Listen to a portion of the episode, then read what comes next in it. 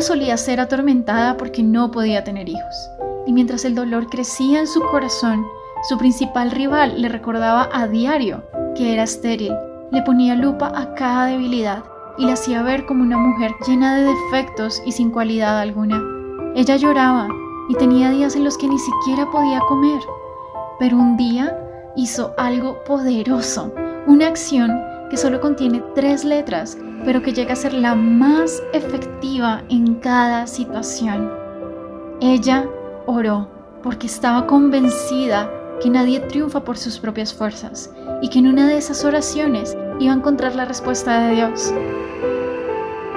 Ana oró y su tristeza más grande fue el arma que Dios usó para levantarla.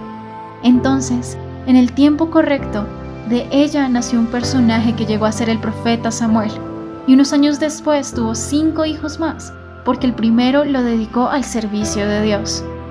¿Sabes? Creo que esta mujer nos enseña que todo lo que pasa por una oración puede ser restaurado. Creo que nos muestra que cuando ponemos nuestras debilidades y dolores en las manos de Jesús, pueden nacer milagros. Quiero recordarte que tus palabras son escuchadas en el cielo y el mismo Dios del universo las recibe y mueve a sus ángeles para responderte. Hoy mira al cielo y cuéntale a Dios lo que te atormenta y te ha hecho sentir menos frente al mundo. Deja que por medio de la oración las manos de Dios le den forma a tu vida.